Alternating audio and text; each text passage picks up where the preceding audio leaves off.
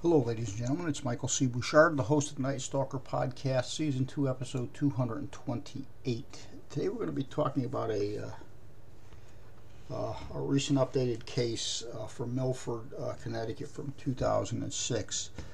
Uh, the murder of a 26-year-old uh, dancer and actress, Alexandra Ducsay. Um, she was found by her mother uh, in a basement uh, on their Boothbay uh, Street home um, on May 19, 2006. Uh, the victim was uh, beaten to death uh, almost beyond recognition and stabbed. It had always been suspected that at the time her ex-boyfriend um, Matthew Pug uh, had been uh, the suspect in the crime. Although the, the problem was that there had been so little um, forensic evidence that uh, there was actually uh, trouble uh, trying to uh, connect Pug to, to the crime itself, and we'll get into that in a little while. Um, you know, and this is the type of person that the victim was. Uh, she had planned to establish soup kitchens, uh, you know, along with her uh, uh Xandra's Kids Charity, uh, Gifts for the Needy in, in, the town I used to work in, in Bridgeport, Connecticut. So this is the type of person that, you know, became a victim of, uh, you know, what else can you say but nothing more than a monster? I mean, and that's, um, you know, that's what had happened. Uh, as far as the forensic evidence, the only thing that had been left in the uh, the, the, crime scene at the time was a piece of um, tape that was uh, on her cheek, and more than likely, what what happened was the suspect had taken a tape, put it over her mouth so she couldn't scream, uh, beat her to death, stabbed her, and then attempted to remove the tape, uh, failing to get all of it. Um, like I always tell people, you know, especially criminals, the likelihood of you ever really getting away with a crime like this is very slim.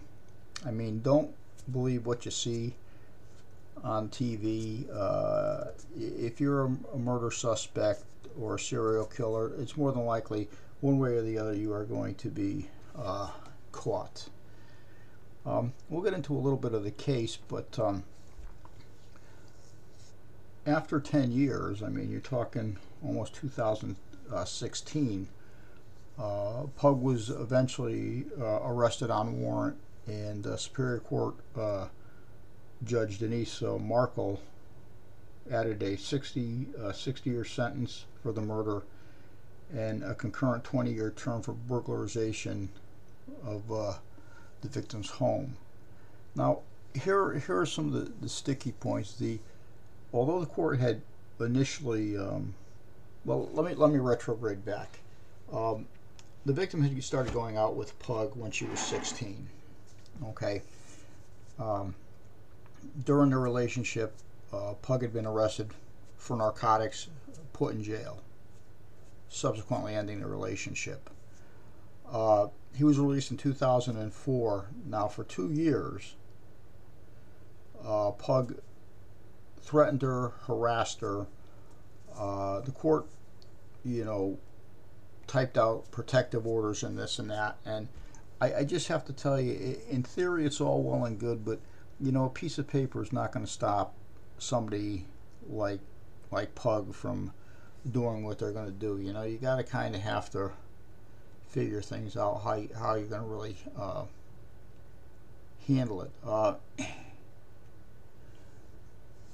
you know, uh, and and in the typical scenario, Pug, because he hadn't been arrested for almost ten years, uh, had just you know flaunted, you know, you know, he just like he was untouchable. Well, even the untouchables uh, are touchable.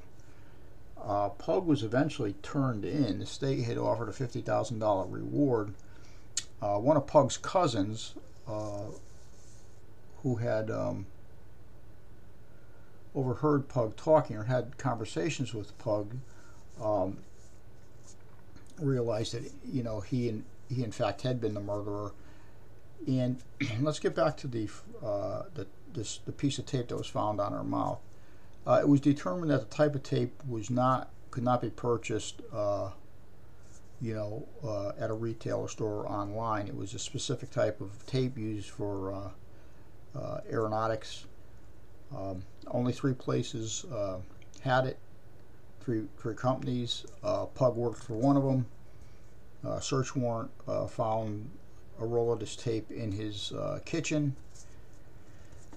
Uh, the cousin reported that while Pug worked at the this company, he had spoke about the tape, uh, taking uh, boots, um, slickers, gloves, all kind of stuff, so that uh, when he committed the crime, and this is what he told his cousin, uh, that he would that they would not be able to retrieve uh, DNA evidence, and um, you know he was caught. So. Uh, just remember my saying that uh, a mystery is only a mystery until the, the answer is found. Um,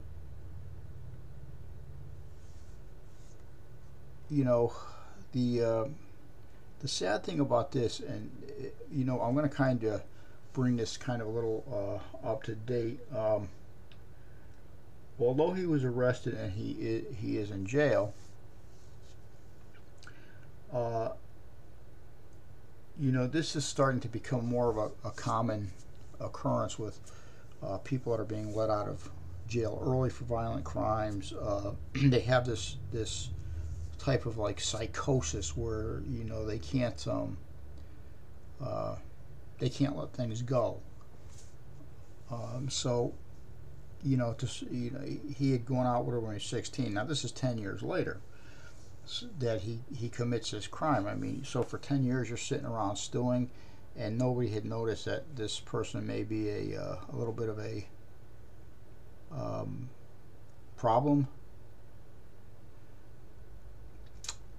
You know, and, and here these this is an issue not to you know sidetrack from this case but you know cases like this are going to start, especially in the state of New York, where you have a, um, you know, district attorneys and um, legislation that just want to let all these uh, violent offenders go. I mean, you know, uh, murderers, uh, rapists, and this and that, because you know they're so enthralled about, ter- you know, getting votes, making everybody think they're a good guy, happy, happy. Well you know, anybody that's been on the street as a cop knows that these people don't change. They are ju- just as dangerous, or if not more dangerous, when they are released.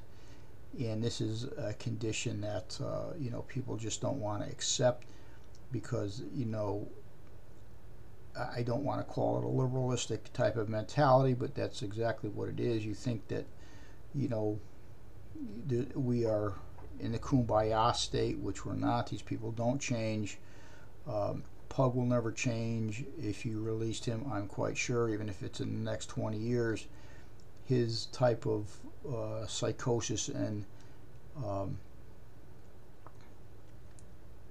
his behavior, I, am quite sure, is not going to uh, is not going to change. So um, it's a good update on the case. Unfortunately, uh, you know, we had uh, an aspiring actress uh, and just just an all around good person uh, be a victim of a homicide to an individual, quite honestly, who you know, to me, um, is something lower than gutter level. So, with that being said. Uh, that that's the update on the case. Uh, he is in prison, never to see the light of day again. Um, you know, hopefully he doesn't pass away soon so he can sit there and think about it for decades and decades and decades, and maybe some more decades. Um, but with that being said, uh, good job to the Milford detectives that worked on the case. Um, you know, they did a good job. Um, I know cases when there's no evidence, it's very hard to um, sometimes link things together, but it does happen. Uh, I've been asked to kind of do a quick uh,